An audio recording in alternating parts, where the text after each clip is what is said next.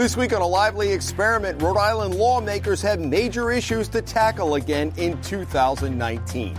Right at the top, a big budget hole, plus low test scores for public school students, and the question of whether to legalize marijuana. Will Massachusetts have an influence on what is done here? A lively experiment is generously underwritten by for 30 years, a lively experiment has been helping us understand the most important issues facing Rhode Islanders. Hi, I'm John Hazen White Jr., and I'm proud to be a sponsor of this great program.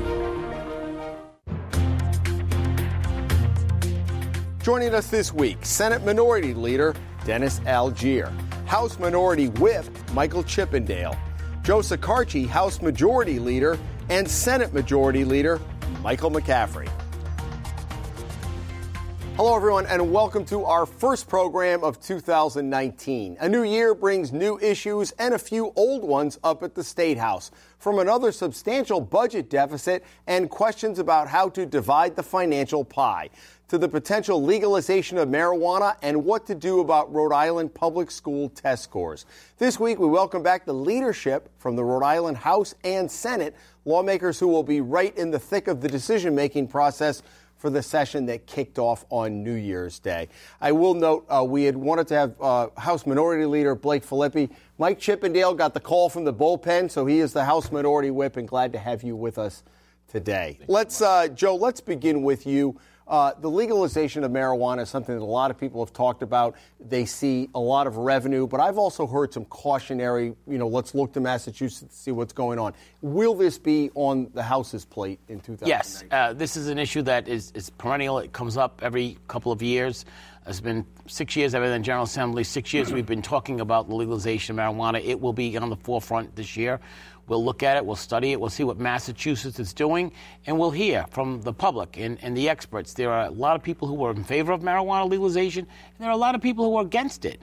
So we'll have hearings on it. They'll be televised, and if you have a position, you need to come up and advocate for that position at the State House. What are your concerns?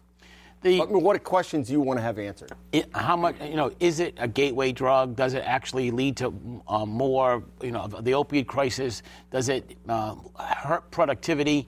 Uh, is it preventing people from getting a job on an electric boat because they can't pass a drug test?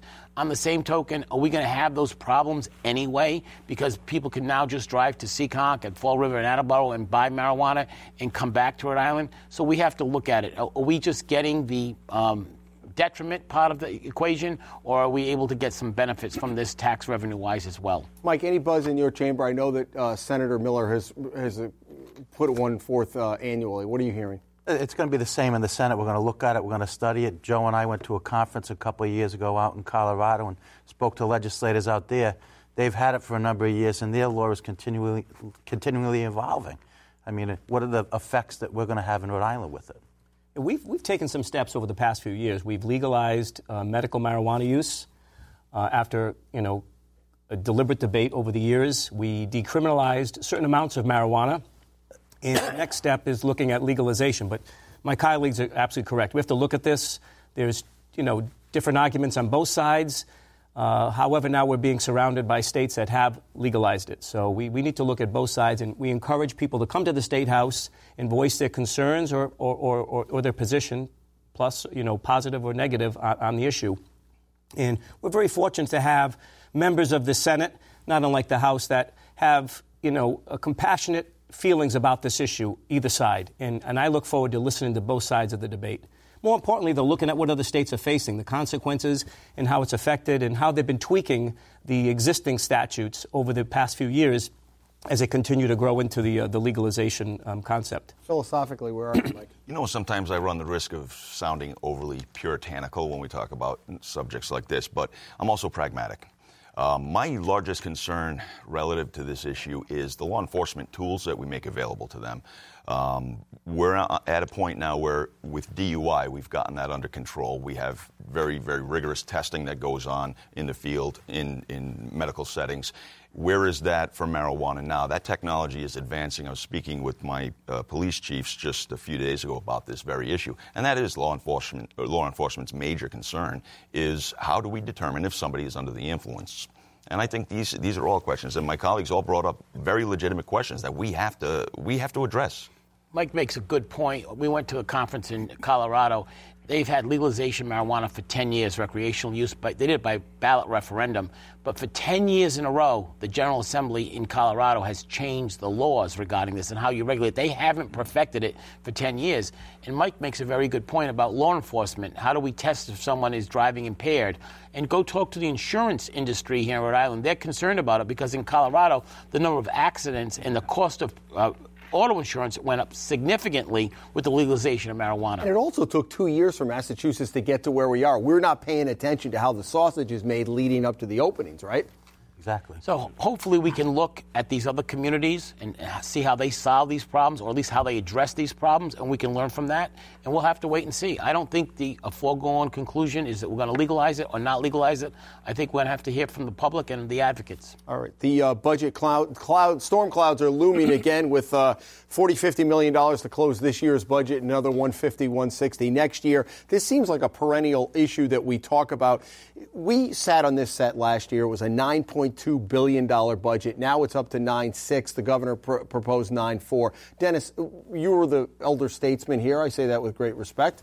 Uh, you've been there since the late 80s. I don't know what the budget was when you started. I, I don't recall. But I also wonder this is not sustainable ultimately, and some difficult decisions are going to have to be made at some point. We, we face a structural deficit for the most part the last several years, and we continue to look at a, a structural deficit. Uh, however, the last fiscal year, I believe we ended with a surplus, albeit was a small surplus. Um, and uh, that delta of the 400 million you just referenced, I believe some of it is attributed to federal funds. Uh, the, the amount is smaller as to the amount of money the, the General Assembly had to contribute. Uh, but, you know, But it's written into the budget, and it has, you're not going backwards. no, no, right? no. That We have, we have to, we have, we have to, we year. have to deal with the deficit uh, this year and outgoing years. And this year, particularly, as in the past, I think it was 2018, we did rely upon one-time revenue sources, which is not good to do. We did it. Um, we've done it in the past. We need to get a better handle on some of the expenses in our departments, executive departments. Uh, you know, the, the, the economy, while it it looks good. Um, there are signals out there that it might start slowing down nationally, regionally, and statewide. But the employment numbers look good. Um, revenues still look decent, but uh, there's a recession out in the horizon somewhere. The, Um, the department heads came in late November or December and seemed to be kind of like, yeah, we're overspending. There didn't seem to be a lot of urgency, and I know the House Finance Chairman Marvin Abney, who's keeping a close eye on these things, it seemed to be a little blasé. Well, I, am going to make a point of that. We need to rein in some of the spending with the departments. And we have an oversight uh, a responsibility as legislators, and we also have a responsibility in passing a balanced budget. But I, I implore my colleagues to, to continue to look closely at the overspending that's, that's occurring in some of our departments. In the House, what's the discussion? We need. Uh, th- th- we're concerned, obviously, at, with the overspending. We need to look at why and what's happening. Is this being driven by factors that have some kind of control? Are these fa- are these being uh, driven by factors we don't have control? Well, you can't predict. A budget analysis is a projection. You know, we have a two percent deficit. That means 98 percent we were there. We have to look at why why are we two percent off? Do we have too many people on social services? Although we have too many prisoners in the ACI, there's some factors you can't control, but there are some factors, as Senator Algiere said, that you can control. So we need to be aware of that and cognizant of that. But the flip side of that is this is, uh, you know, the budget is, is not exact science. Any budget is a, based on projections. The amount of tax revenue you take in and the amount of expenses you t- give out. But ultimately, the recession is going to come at some point, right? We're in the good times, Mike. We certainly are. And I know the Senate, Senator Conley wants to start having hearings to bring directors in to talk to them to see why, why things are happening the way they're happening.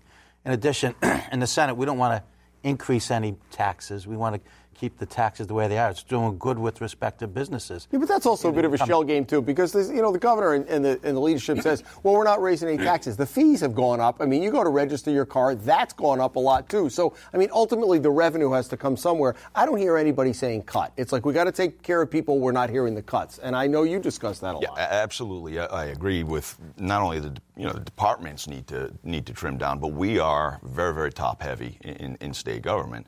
Um, furthermore, the, the costs that we don't control are things like health care. These drive the budget of the state, um, and, and contractual obliga- obligations drive the budget of the state upwards without us having any control over that. I mean, it's just like a, a household budget. You have to plan for your health insurance to go up every year, it's just like the towns do. Um, it's no different, only larger, and that makes it all that much uh, more difficult. But we need to get away, in my opinion, from the practices of scooping and uh, shifting taxes over to fees or surcharges. Um, th- that's just window dressing. It's it, it's it is a way to say, hey, we didn't raise taxes. But the, uh, the burden that, that's placed on the average citizen still exists when, when all of those fees go up. No, I don't disagree. We need to look at fees, but over the past few years, we have made some strides in reducing certain taxes, which have been very beneficial. And there's evidence that it has worked with our increased unemployment, the unemployment rate reducing, businesses expanding. So we need to continue on that path, not raising uh, taxes. Uh, providing a regulatory climate which is favorable to businesses to continue to grow, especially small businesses. We have a lot of small businesses we need to work with, existing businesses. I know we're always out there trying to attract new businesses, and there's carrots out there. We have to be careful with that. But you know, retention of businesses and working with businesses and growing is very important to our economy, especially small businesses. And we continue with our tax structure and regulatory burden reduction. A lot of uh, hand wringing over the uh, RICAS scores that came out a couple of actually right after the election they were released, and um, a lot of people are saying we're years behind with Massachusetts. I've heard a lot of we need to do better, we need to do better. We've you know we've been saying that for 10 or 20 years. I wonder, Senator McCaffrey, going forward, what specifically you, i mean this is this is on i'm sure you don't go five feet without somebody asking you about first thing is i don't think it's a issue that we just put money at and it's going to solve it we have to find what the root issue is there so we can start to address it Obviously, I come from Warwick. Warwick's had a school contract dispute for a number of years. That certainly played into the test scores, in my opinion. I mean, what the, what the RIDE does now, they have to look at it, assess it. I know that Senate President is really concerned with that and wants to get some issues there to make sure that we do bring the test scores up. We, if we're going to put additional resources there, that they're going in the right places. Or maybe RIDE has to adjust their resources, how they're spending them. He and both the House speakers uh, were very strong in their comments coming out. What's the buzz going on over in the House chamber? It's an issue. We, we need to find out what's wrong. We need to find out what's right. We need to make adjustments. And I concur 100% with Mike McCaffrey, my good friend from Warwick, is that we just can't blindly throw money at a problem. We have to find out, hold people accountable. What's the problem? What hasn't worked? We need to change that. We need to make adjustments. Let's, let's look what's working in other states. Let's try to emulate that in Rhode Island before we talk about increasing funding. You know, the uh, Central Falls Superintendent, Victor uh, Capellan, said something very concrete. He said, and he would have to negotiate with the unions. He said, let's extend the, the school day an hour. And if you add that times your 180 days, what would that do? And that's the first concrete thing that I've heard. I mean, I know there's no easy solution. Well, but they're, they're, they're, like Joe and uh, Michael stated, that there's, there's things that are working in other areas, other states. We should look at that. But throwing money is not going to solve the problem. Now, there might be areas we need to fund further, but let's do a comprehensive um, uh, assessment of what's working in other states uh, what we can do better.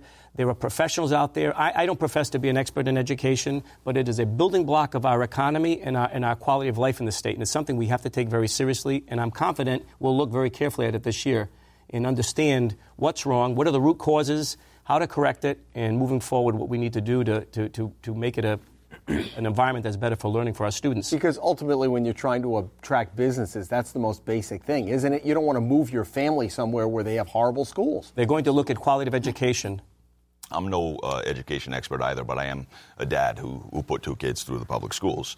Um, I've seen things that I'm concerned about. I've, I've seen, um, and I don't want to use the term dumbing down, but I guess I just did, of the requirements. There, there is a lack of accountability um, where tests are being allowed to be taken over and over again until, until it's gotten right.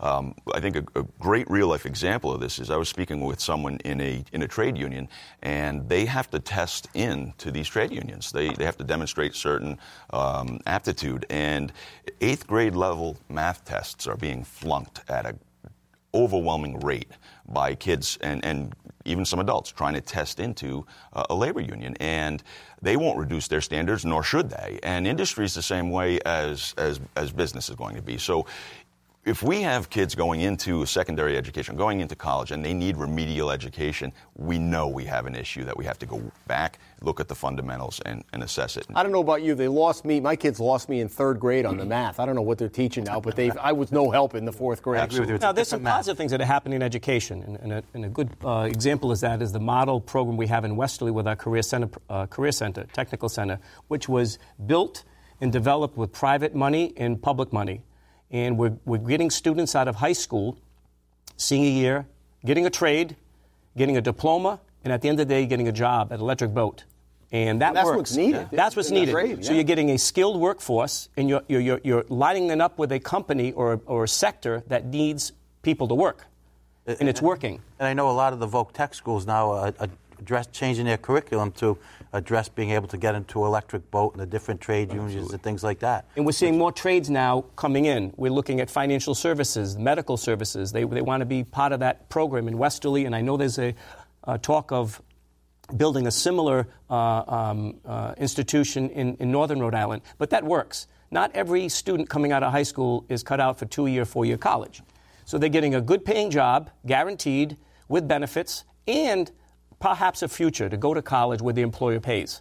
And this is a very, very positive thing that's happening in our state, and I, I, hope people, more and more people know about this, and it's working very well. And it resulted with a public-private partnership with the Speaker of the House, Mattiello, with the President, Senate President Ruggerio, and the Governor, all coming together with private partnerships we put together. Electric boat.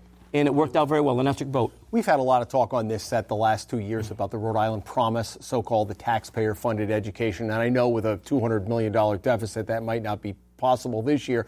I would be curious to each of you, I mean, philosophically and then the practical results. A lot of people have said uh, so many people get to CCRI and they need remedial courses, whether we should be plowing more into K to 12. Joe, what's your assessment on how that program is working? And the governor has even indicated this may not be the year to expand into other areas. I, I think the jury's still out. I think we need to look at it some more. Uh, I know that. Uh, you know, CCRI is working hard to improve the program. They have offering education, which I think is a good thing to people who wouldn't be eligible for that. But uh, are we getting, as the taxpayer, the do- you know, our bang for the buck? Uh, is it working enough to, to be sustainable to expand? To, to expand? I don't know the answer yet. We need to hear the data. We need to see the results. How was it before this? What was the graduation rate? What was the remediation rate? All of these things. Is it have a positive effect? Then we should continue it. If it doesn't, we need to revamp the program or, or amend it or, or, or eliminate it. O- Obviously, the program is allowing students who couldn't go to college to go to college, which is good because if they go to co- CCR, more than likely they're going to go to URI or Rhode Island College and probably stay in the state of Rhode Island. And that's what we want to do: is have the kids go to school in Rhode Island, stay in Rhode Island, and make Rhode Island their home for life. But philosophically, should taxpayers be paying for college? In- No, uh, very simply, no. I don't believe so. Um, I, I think when you when you put it out there, f- free of tuition, um, it just becomes 13th grade to kids, and, and they don't take it as seriously because there's no there's no fiduciary responsibility for them to ever pay it back. Um, there is a value in in education that you have to appreciate, and, and when you have an opportunity to get into a college where you couldn't have otherwise afforded it, I think that's good. And I think we, we should work on things, maybe grants, maybe other things where, where there is accountability, where if you, if you flunk out, then you are responsible uh, financially.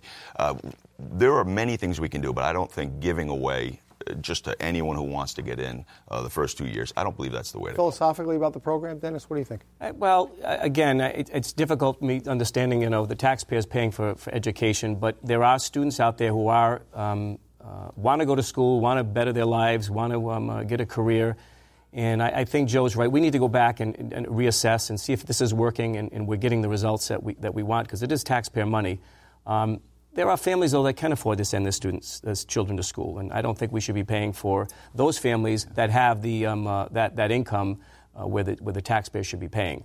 So um, I, I look forward to maybe looking at the, uh, this upcoming year or the, uh, assessing the, the, uh, the program if it is actually working and, and, and the cost benefit to the, uh, the taxpayer. I do want to address some of the unrest that has been going on leading up to the House session. There were the whole uh, 21 than 19 who are now part of the Refor- so-called Reform Caucus who did not, who abstained on voting for Speaker Mattiello. I know there's been a little bit of angst going in. The Speaker said, "Look, we got to get down to business now." Mike, as you sit there, I know you agree philosophically with some of what uh, the the progressive Democrats are saying: line item veto, Inspector General, that type of thing. Other things you're you're over here. What is your sense going into this session? Is how that's going to affect the session? It's certainly going to liven it up. There's no doubt about that. Uh, we'll look forward to that. Yeah, from the media's perspective, we appreciate that. Absolutely, plenty of material. Uh, you know, as as a member of the minority, um, I say welcome to the welcome to the party, welcome to the real world. You know, they're realizing now just how difficult it is sometimes to to get initiatives passed. Um, that's politics. That is, you need to in, embrace the art of compromise and. Um, unfortunately, that, that seems to have gone by the wayside uh, in certain quarters, and, and that's not healthy for public dialogue. It's not healthy for the process in the building. It's not pro- it's not healthy uh, for the state to see so much uh, so much of a rift in, in its own government. Um, but I, I, think ultimately, on the areas where we philosophically agree. Uh, there will be compromises that come out of the, the disagreements. Joe, the um, okay, I was interesting. Uh, I don't know if a message was being sent. Maybe you can clarify. Uh, the Rules Committee doesn't have any one of those 19 people who call themselves the Reform Caucus. Representative Kazarian was taken off. What message does that send in terms of the olive branch going out that didn't seem to be extended in that? Because the rules are a big deal in the House. Well, they'll be the, the, rules will be debated. They'll be open. A- any member, whether you're on the committee or not, uh, and I'm not a member of the committee, but any member who wants to can come and speak. And but why wouldn't the speaker have put a couple of those people on just to have representation? I think it's it's philosophical. I think that when you make a decision that you do not support leadership, and that's everybody's free to make that decision. What you're saying is, I don't want to be part of that process. I don't. Does it also say I want to park in East Providence and have to walk in? Does no, anybody's no, parking spot at? at uh, no, no, nobody would be parking in East Providence or at the Providence Place Mall, as you heard. Uh, listen, listen, I understand the media likes to talk about this, but at the end of the day, we're all, de- we're all Democrats in our caucus, and we're all going to pass a responsible budget. We're all going to work on good legislation together. This is a, a, lot of inside baseball. If you go to any restaurant in Warwick or in Rhode Island and you ask uh, 100 people who are sitting there, you know, are you concerned about the rules of the House? No one's really that concerned about the rules of the House. They're concerned about what your legislature does. Are you accountable? Do you show up every day? Do you work? What legislation have you passed? What are you working on? What's going to affect my life? That's what people care, the bread and butter issues. Senator Algiere is just smiling over here like you guys in the House can handle Well, well, first thing I learned, I've been up there many years. I don't get involved in House politics. we have our own politics in the That's Senate. why you've been there 30 years, right? We have our own politics, so, you know, but um, I, I, the process in, in, in, the Senate, and not unlike uh, any other uh, body in our country, is, is, a, one of, is a deliberate process. It's one of compromise. As a member of the minority party, I'm very fortunate. I have been part of the process in, in the Senate. Um, I'm at the table with the rules and uh, other decisions that are made, and, I, and, I, and I'm fortunate to have that. And, you know, while I don't always get what I want, there, has been many times when there's been compromise. And that's what the legislative process is all about. So if people have ideas, bring them forward. If people want to bring forward uh, ideas to the, uh, the Senate Rules Committee, by all means, bring it to the Senate Is there Rules. any truth in the rumor you welcomed Roger Williams when he arrived? I just want to make sure. Uh, what I wanted to do before we left in the few minutes that we have left, a lot of times all of what we've been talking about, the budget and the sports gambling and all that grabbed the headlines. I had asked each of you to talk about maybe a bill or an issue that you were uh, championing that you may have in the past. Senator McCaffrey, let's begin with you. A couple of issues there. Obviously, the justice reinvestment has been in effect for a couple of years, and we're hearing that maybe something should be tweaked in that. We're going to obviously look into that, and I, I know that the Senate is uh, has a commission to look into elder abuse and elder exploitation as the population of Rhode Island ages and people have assets. We're starting to see more and more people being taken advantage of for whatever whatever reason. We want to make sure that they don't be taken advantage of and things like that. And I would assume if the House Majority Leader is behind it, it's going to get some attention. I mean, the Senate Majority Leader. I would, I would hope it would. Yeah, well, I would hope it would. Flex the muscle a little bit. Joe, what about you? Uh, there's, a, there's, a, couple of issues. I'll give the broad based. I'm looking at uh, some legislation regarding blockchain, see if, if, we can do something to make Rhode Island attractive to grow and uh, nurture that business model if it actually happens. I'm looking at some Alzheimer's legislation, and I'm looking at the possibility of some tweaking of the tax code that would uh, take some of the benefits of the Trump tax credit or cut, whatever you want to call it, that would be revenue neutral to the state of Rhode Island, but would actually provide a benefit to Rhode Island taxpayers. It's not ready yet. I'm still researching and studying it. It's something similar to what Connecticut had just recently passed. Great.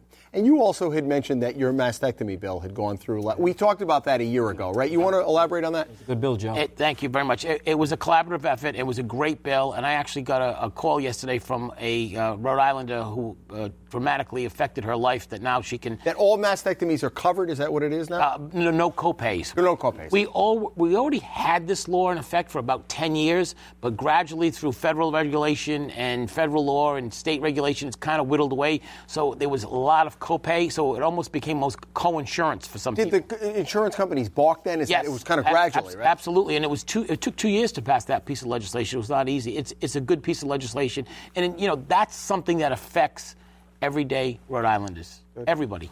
Mike Chippendale, what do you have? Well, out in the western part of Rhode Island, the, the cow belt, as we call it, uh, we have some issues. Are you not, have you not been annexed by Connecticut yet? You're you still no, they, they, trying. They're trying. Um, you know, we have our own issues. Right now, we're dealing with a lot of uh, renewable energy projects that, due to a, a, a, the silence in, in, the statutes and in planning in towns, have kind of gone awry in certain areas where we're clear cutting forested land to install solar panels that'll last 20 years. Makes no sense. You don't take the biggest uh, reducer of carbon dioxide out of the environment by cutting down trees and then say you're going to install green energy. That's, uh, that's contrary to the entire idea. So, so, what would you like to see done? I would like to see a more comprehensive approach where we make advan- take advantage of, of uh, locations that already exist, sites that already exist, whether it's rooftops, whether it's old landfills. Hayfields.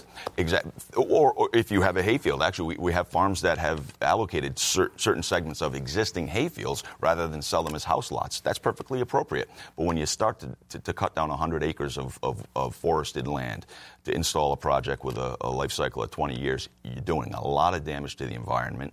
Um, you, dam- you could be potentially damaging the water tables, the aquifers, uh, the water that people rely on out in the western part of the state because we have wells. Um, there's been a lot of detrimental impact because of the, this rush to renewables. And, and I'm, I'm supportive of renewables. It's not that I'm, I'm opposed to it, but it has to be done smart and it has to be done deliberatively. And we're not doing that right now. Dennis, what do you have? Listen, at the end of the day, at the Senate and the House, they were hardworking women and men who put legislation in that they feel strongly about for whatever reason, something that may have affected their family or friends, and they're compassionate about issues. I may disagree with some of them. I may agree with some of them. I look forward to working with my colleagues on the issues they're working on. More importantly, the budget, what we can do to tackle the issue of our deficit, tackle the issue of structural deficit. But um, listen to both sides of the story. I look forward to working with my colleagues in the next legislative session on a productive year and um, listening to both sides of the story on, on, on, on, legislation put forth. Just 30 seconds left. What is the biggest change that you've seen? You've been there almost three decades. Mm. What did, how have things changed from when you first went in? Technology.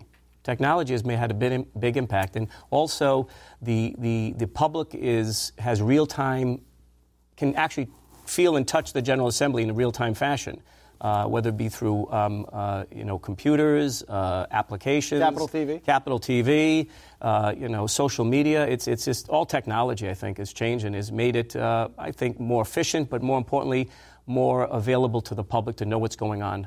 Folks, that is all the time we have for this week. We appreciate you joining us, Dennis and Mike and Joe and Mike, thank you for coming in. We'll be looking forward to what's happening this session.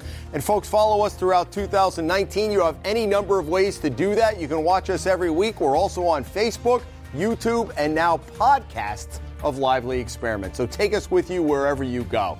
We'll look forward to seeing you here next week as a Lively Experiment continues.